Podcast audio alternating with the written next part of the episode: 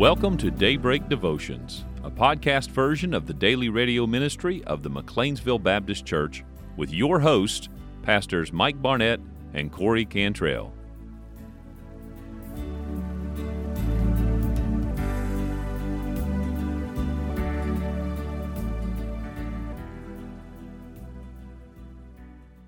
That's right, it's Friday Fun Day. Boy, the Rise and Shine is waking me up over here.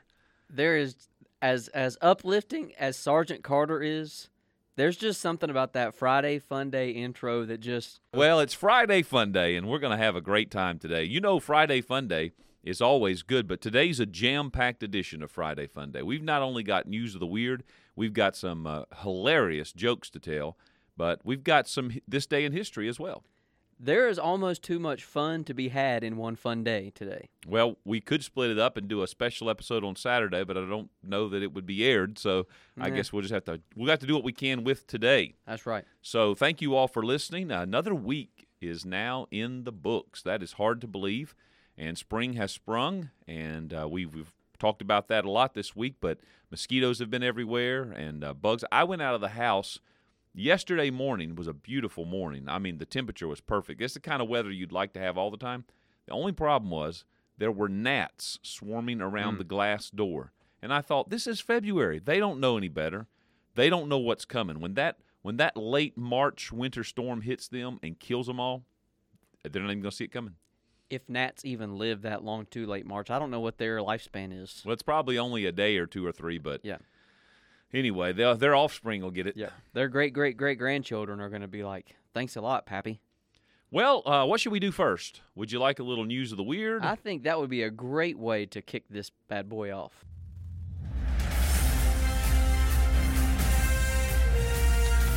That's right, folks. On this Friday Fun Day edition, it's 24 February 2023.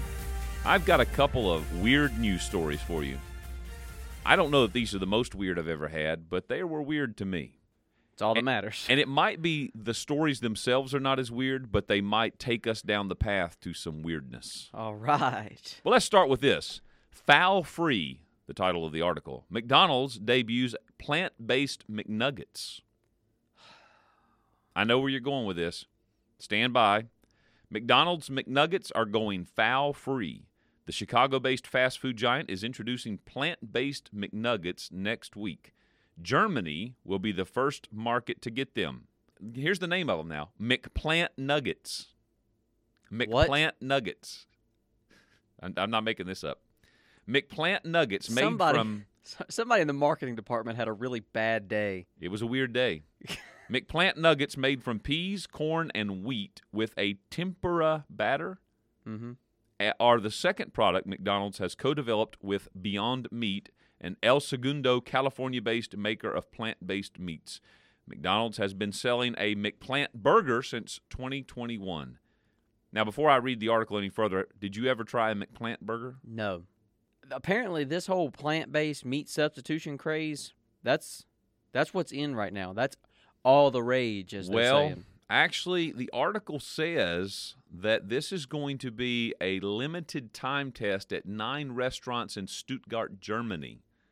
Now, the one thing I will say about Stuttgart is we do have military base there. So maybe they're trying to get it to infiltrate in, because the problem is the McPlant burger did not do well here in the U.S. Mm-hmm. European customers have generally been more receptive to McDonald's plant-based meat products than those in the U.S.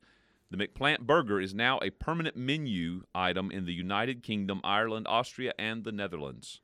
Well, you know, we do have somebody in our close circle that has not necessarily a McDonald's variant of it, but that has dabbled into some of this plant-based meat stuff and is a huge proponent of it. Our very own Deacon Dean speaks highly of the Beyond Whopper. Well, I don't know anything about these plant-based things at the fast food joints, but I will be the first to tell you, there are some really good veggie burger products out there. I mean, we had some at the house a couple weeks ago, and we don't get them all the time. We don't eat burgers all the time, and we eat turkey burgers probably as much as, definitely more than we do a veggie thing, but there are some good ones. I am far closer to being able to try something like that now than I was 5 years ago. I saw some Beyond chicken tenders from this company that they were chicken tenders, fried chicken tenders, but they were completely plant-based, vegan, yada, yada, yada, the whole works. And as I was watching the people that were taste testing them, before they were told that it was plant-based, they were like, man, these things are delicious, some of the best chicken we've ever had. And then they were like, well, spoiler alert, it's not chicken. You know, I had no idea this story would generate this much conversation. That's what's weird about it. Well, let me close it out. In the U.S., McDonald's ended a test of the McPlant burger last summer without announcing any future plans for its sales. Well, there you go. That's that story. Now it's going to get creepier. Oh, boy. Cold-blooded, abandoned alligator rescued from Brooklyn Lake.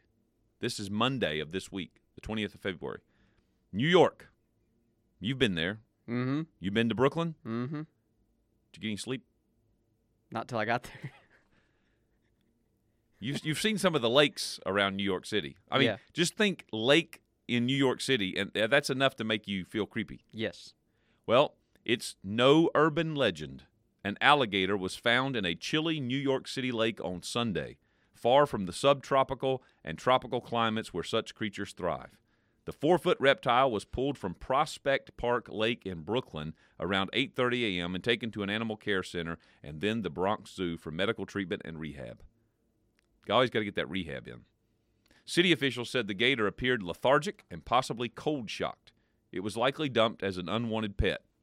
You better watch out, owners. Flushed pets. You better watch out, owners. Right. There's a really angry white rabbit somewhere. Let the revolution begin.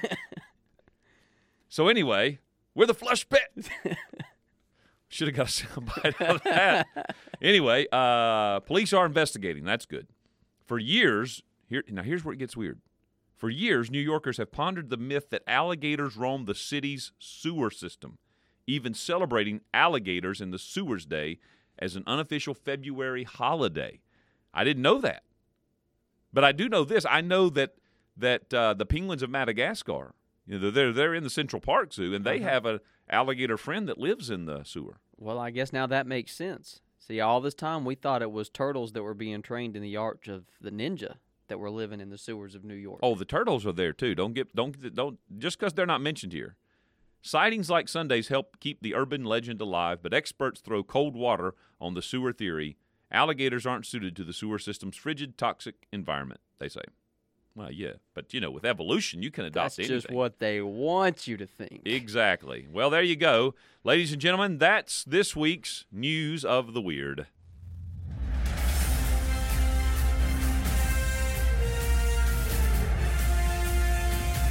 So be careful if you go to New York any time of year, but seems like if it's cold weather, they're probably coming up out of the sewers, and it could be a little more dangerous in the wintertime.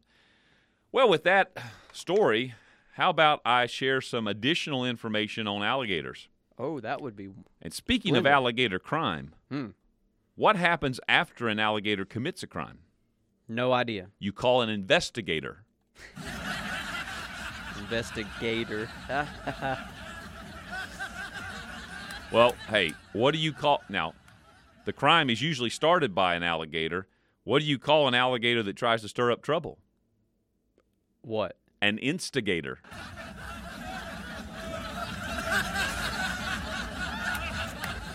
You know, speaking of alligator facts, I read that alligators can grow up to 15 feet, but for the life of me, I've never seen one that has more than 4. That one took me just like a split second longer than the other two. But apparently it took the whole crowd a second. They were recouping. They had to take that breath. By the way, on this topic of alligators and whatnot, do you know the difference between a bathtub and an alligator? No. Well, I would advise you not to take a bath.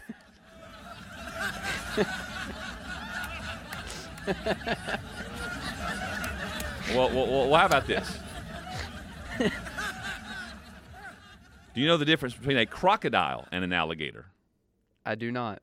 Well, one will see you later, and the other will see you in a while.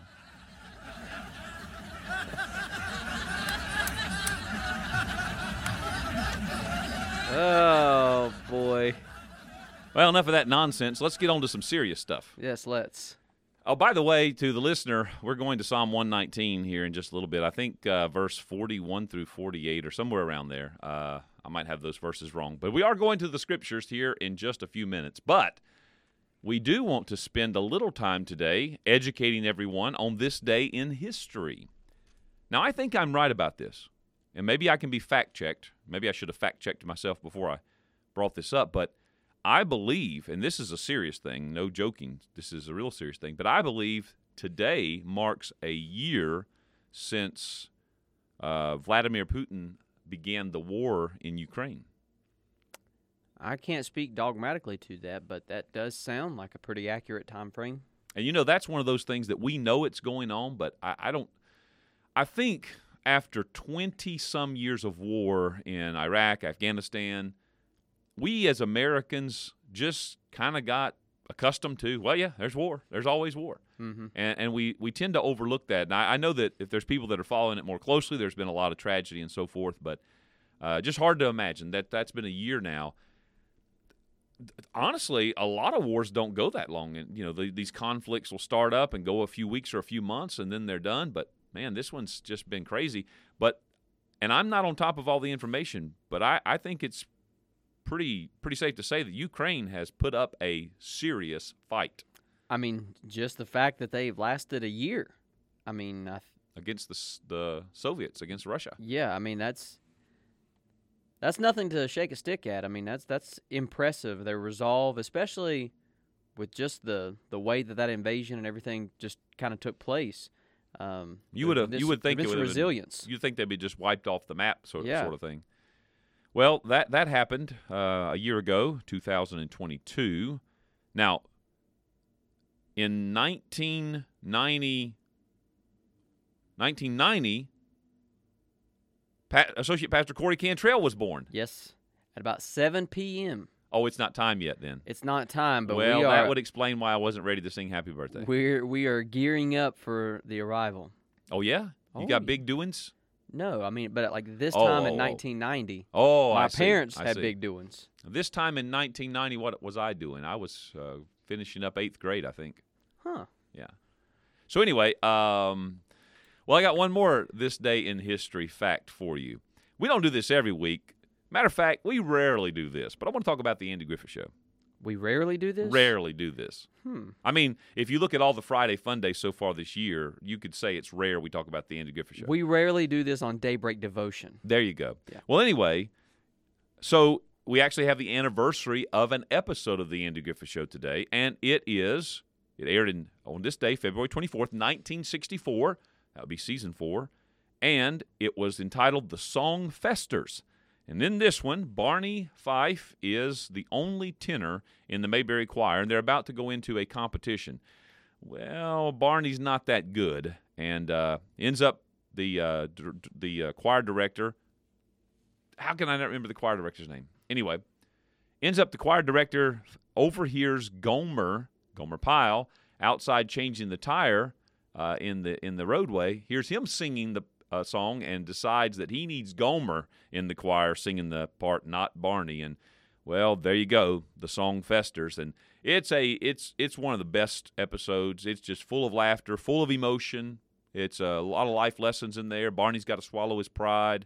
A lot. It's a good episode. So today's the day to watch the song festers. But to get you in the mood for that, we've got a little bit of a soundbite of this. By the way, little trivia for you. In this episode, the scene of the choir singing, Andy Griffith's wife, Barbara, actually makes a cameo appearance. Oh, really? She's a blonde-headed lady in the choir. It's also the episode in which we get this fact revealed, that Mayberry is a town of approximately 2,000 people. Huh.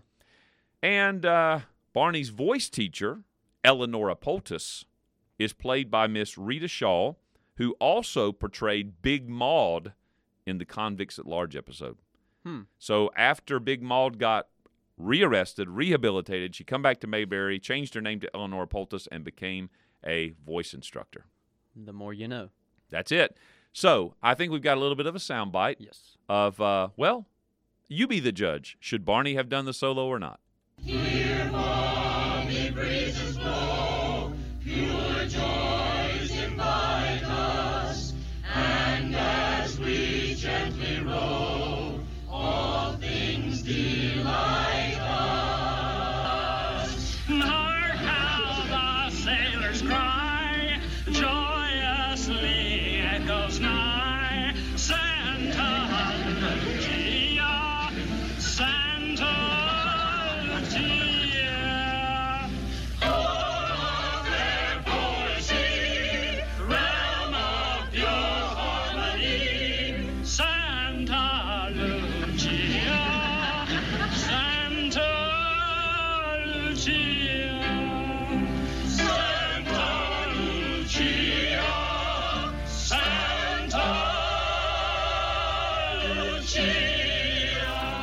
Very good, very good.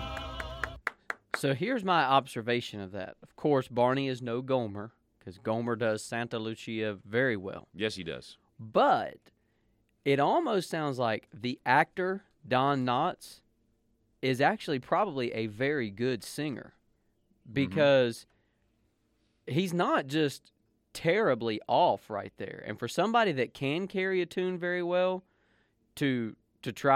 you either have to go so far to the extreme that it's really bad, but he's not horrible right there. So on the one hand, shout out to Don Knotts, great acting skills to mask a pretty clear talent, but Barney was definitely good to take a back seat to Gomer. Well, if you ask Thelma Lou, she'll say that she loves Barney. She wants to marry Barney. She wants him to be the father of her children, but he can't sing a lick.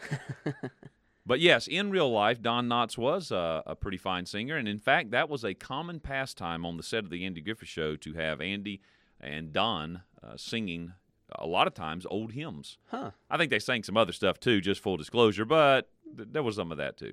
And there are episodes where Barney harmonizes really well with Andy, just like the one I was talking to you or giving you a snippet of before we started today, the One Vacant Chair. Mm-hmm. They did a good job together. So anyway... Well, it is time to move on to the Scriptures, I believe, and we've got enough time maybe to get something done here on this Friday Fun Day. Actually, I was wrong on the verses. We're going to be in verse 49 through verse 56 today, verse 49 through 56. And let me introduce this way. I'll read the first verses. Remember the word unto thy servant, upon which thou hast caused me to hope. This is my comfort in my affliction, for thy word hath quickened me. As I was reading this passage of Scripture, and again going over it this morning, yesterday I ended up writing the devotion for our church folks from this. And let me share with you just straight from my notes that I made on this. Just begin thinking about all the obstacles, the detractors, and the troubles that come at us in life.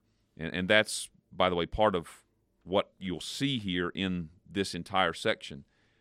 But the list is quite long, and every implement of distraction, discouragement, and dysfunction which the enemy of our soul can assail us with, make no mistake, he will launch it. Sometimes living in this world of evil is reminiscent of driving by those trees in the winter when the leaves are gone and the branches are bare, and there are 20 to 30 buzzards perched ominously in the branches, just sitting there staring, watching you drive by, looking like all they need is for you to make one bad step, and they will pounce. Now, I'll stop right there with reading those notes, but in this passage, he's going to mention a number of troubles and a number of problems that come against him. I think the point that I want to bring out at the beginning here is that there are, and we've said this week a couple times, everybody has troubles in life, and then the one that's really pursuing the walk with God is going to have this extra layers of problems because they're going against the grain of the society, secular society.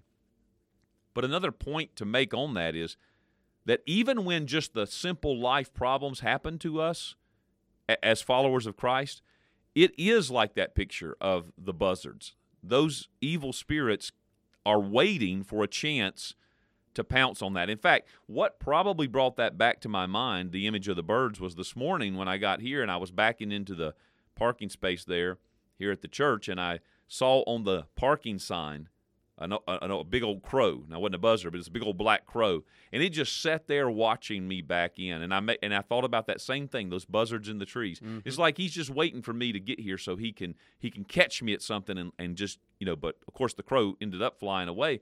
But Satan's minions and demons do not necessarily do that. They're waiting to pounce on us. So it can be something minimal, like somebody says something to you that doesn't set well, or you started down the road and realized you forgot, or case in point you had recently, you get all the way to school and find out that you don't have your daughter's lunch. Yep. And so it throws your schedule off.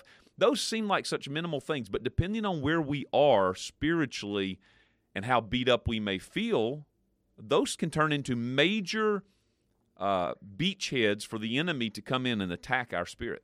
Sure, because they drop our guard from where, okay, I'm going to stay focused, and now those little annoyances come in, and now your spirit, it snowballs because, oh, I'm going to be late, now I'm going to be delayed here, and I'm going to be delayed here, and I had margin, I had time, but now all of a sudden, and you're spun up and you're frantic on the inside, which is that's the perfect ground for the enemy to come in and wreak havoc and just keep building and pouncing on. Well, let me go back to my rendering of this in the devotional. The psalmist gives us three major troubles that we will all face in life, and the three that he is particularly facing as he writes this. He mentions affliction in verse 50. This is my comfort in my affliction. He mentions antagonism in verse 51. He says, the proud have had me greatly in derision. And then in verse 53, he mentions anger. He says, horror hath taken hold upon me. Now, I was doing the word study on that, and that's where I understood that as anger. You know, I read that sometimes and I think of fear. You know, we think of horror as fear, but the word actually means for the face to be lit up in a glow of anger. And so he's got this situation going on, affliction, antagonism, and anger, and you can almost see the pattern of assault going on here. The principalities and powers of darkness that are watching and waiting, and sometimes instigating as well, for the affliction to come. They're waiting for that to happen in our life, the forgotten lunch, the flat tire, the somebody said something wrong, some difficulty that causes us to feel like a failure, an outcast, or like life will never be good again, and then they pounce. The harassment of accusation, the slander, the pouring gasoline on the fire of discouragement, so the roaring flames of depression set in. The entire plan, the whole purpose behind it, is to get us so angry at life, at other people, and perhaps at God, that we just give up and walk away. And I think that's what he is experiencing here when he mentions all these things. There's whatever the affliction is, the problem that gets him kind of started, then the enemy starts antagonizing him in this, and before long he's facing anger in his heart. Now, does that sound foreign to us? Not at all. Everybody listening knows what that pattern could look like. Yep. And we know it's wrong. You know, that's the thing. If we have committed ourselves to a walk of faith and following the Spirit of God, if the Spirit of God indeed dwells in us, we know it's not right for us to give in to that, and yet we still do. But that's also part of the heaping that the enemy does, because you get spun up and you get angry, and then the thought comes, I know better than this. I shouldn't be like this. This is ridiculous for me to be that way. Then you start beating yourself up because, man, I call myself a Christian. I call myself a follower of God. I should be above this. I should be past this. Which again is just further fuel and further animosity. I think the benefit of calling out the reality and understanding, listen, people on the way of the devout heart, this is a real struggle. This is not something that you are going through because you're a loser or because you're a failure or you're weak. This is the reality of life, and so rather than beating ourselves up, let's get re-strengthened and refocused. It's that warfare. We've talked about it this week and other times. It's the warfare that comes to those who decide to seriously follow God. That's what he's facing here. But it's not just the trouble. And I want to say this. What'll help us in times like that, of course, is our brethren, our brothers. That's another reason why church is so important. I was reading something this morning. I don't remember now where I was at or what I was reading, but it just brought me back to the importance of gathering and how we need that in our life. But the point of Psalm 119 is to continually bring us back to the power of God's Word to actually be our help and our deliverance in all this. So we can thank God for the repetitive and unfailing source of Scripture in our life, and that's what he keeps coming back to. So the answer to all the afflictions, antagonisms, and angers of our life is, back at verse 49, the Word upon which God has caused us to hope. So the Psalm teaches us that our way must be defined by obedience and conformity to the Word of God. Through the Scriptures, God offers us, as a defense to the afflictions, he offers us the comfort of the Spirit. Verse 50 says, This is my comfort in my affliction, for thy word hath quickened me. The reason I say comfort of the Spirit is because thy word hath quickened me. The quickening is the work of God's Spirit in our life, but he does it through the word of God. And so we thank God for the comfort of the Spirit of God that we get through the Scriptures. That's the answer to the affliction. So the problem, whatever it is, there's comfort for us in God's word by the help of the Spirit. For the antagonisms of the world and the enemies of our soul, God's word offers us the endurance of truth. He says in verse 51, "The proud had me greatly in derision, yet have I not declined from thy law." I haven't declined. I was looking at that word. When I first saw it, I thought of the word endurance. I thought, well, he's not giving up. He's not backing up. The word actually has the meaning of to not fold. We go camping, and in the Old Testament, you'll see this word used sometimes to talk about pitching the tent or unpitching the tent. Mm-hmm. But what he's saying is that because God's word is in me, I have the endurance of that truth. I don't have to pitch my tent. I don't have to fold. I don't give up. I can keep going. Then for the anger, which is that horrific flare-up of our dark side, that, man, that thing that just lingers inside of us, that ugly part, well, we have God's word leading us to the joy of worship. Verse 54 says, after he mentions the horror that hath taken hold upon him in verse 53, he says, "Thy statutes have been my songs in the house of my pilgrimage." And you see there that the word of God leads him to worship of God. There's joy that comes to his heart. Singing comes from a place of joy. I think even sorrowful, lamenting type songs are only sung because deep down inside of us there's a joy that abides. Yes. And that comes back to something we say so many times, even in church. You know, well, I don't feel like singing. Well, singing is actually a great gift to us that we rob ourselves of. The fact of singing, especially when it's scriptural songs, brings our heart out of whatever is causing us not to feel like singing, and it is a wonderful blessing to bring that hope and that renewal of joy. So we close with this encouragement to you. This guy knew the value of receiving promises to live by. We often call those life verses.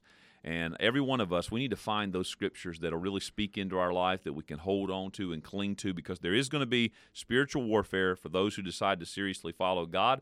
And when you have the promises and you're facing the problems, you realize the importance of the disciplines in our life.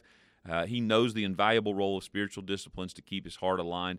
And I tell you, that's what we encourage you to do as we close out another week of Daybreak Devotions. Thank you for joining us all week long. Have a great day, and we'll see you next week.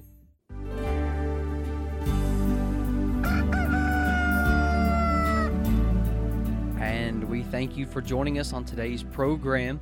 We hope that you'll tune in with us each and every day right here on Daybreak Devotions, as Pastor Mike and I will discuss various topics in God's Word.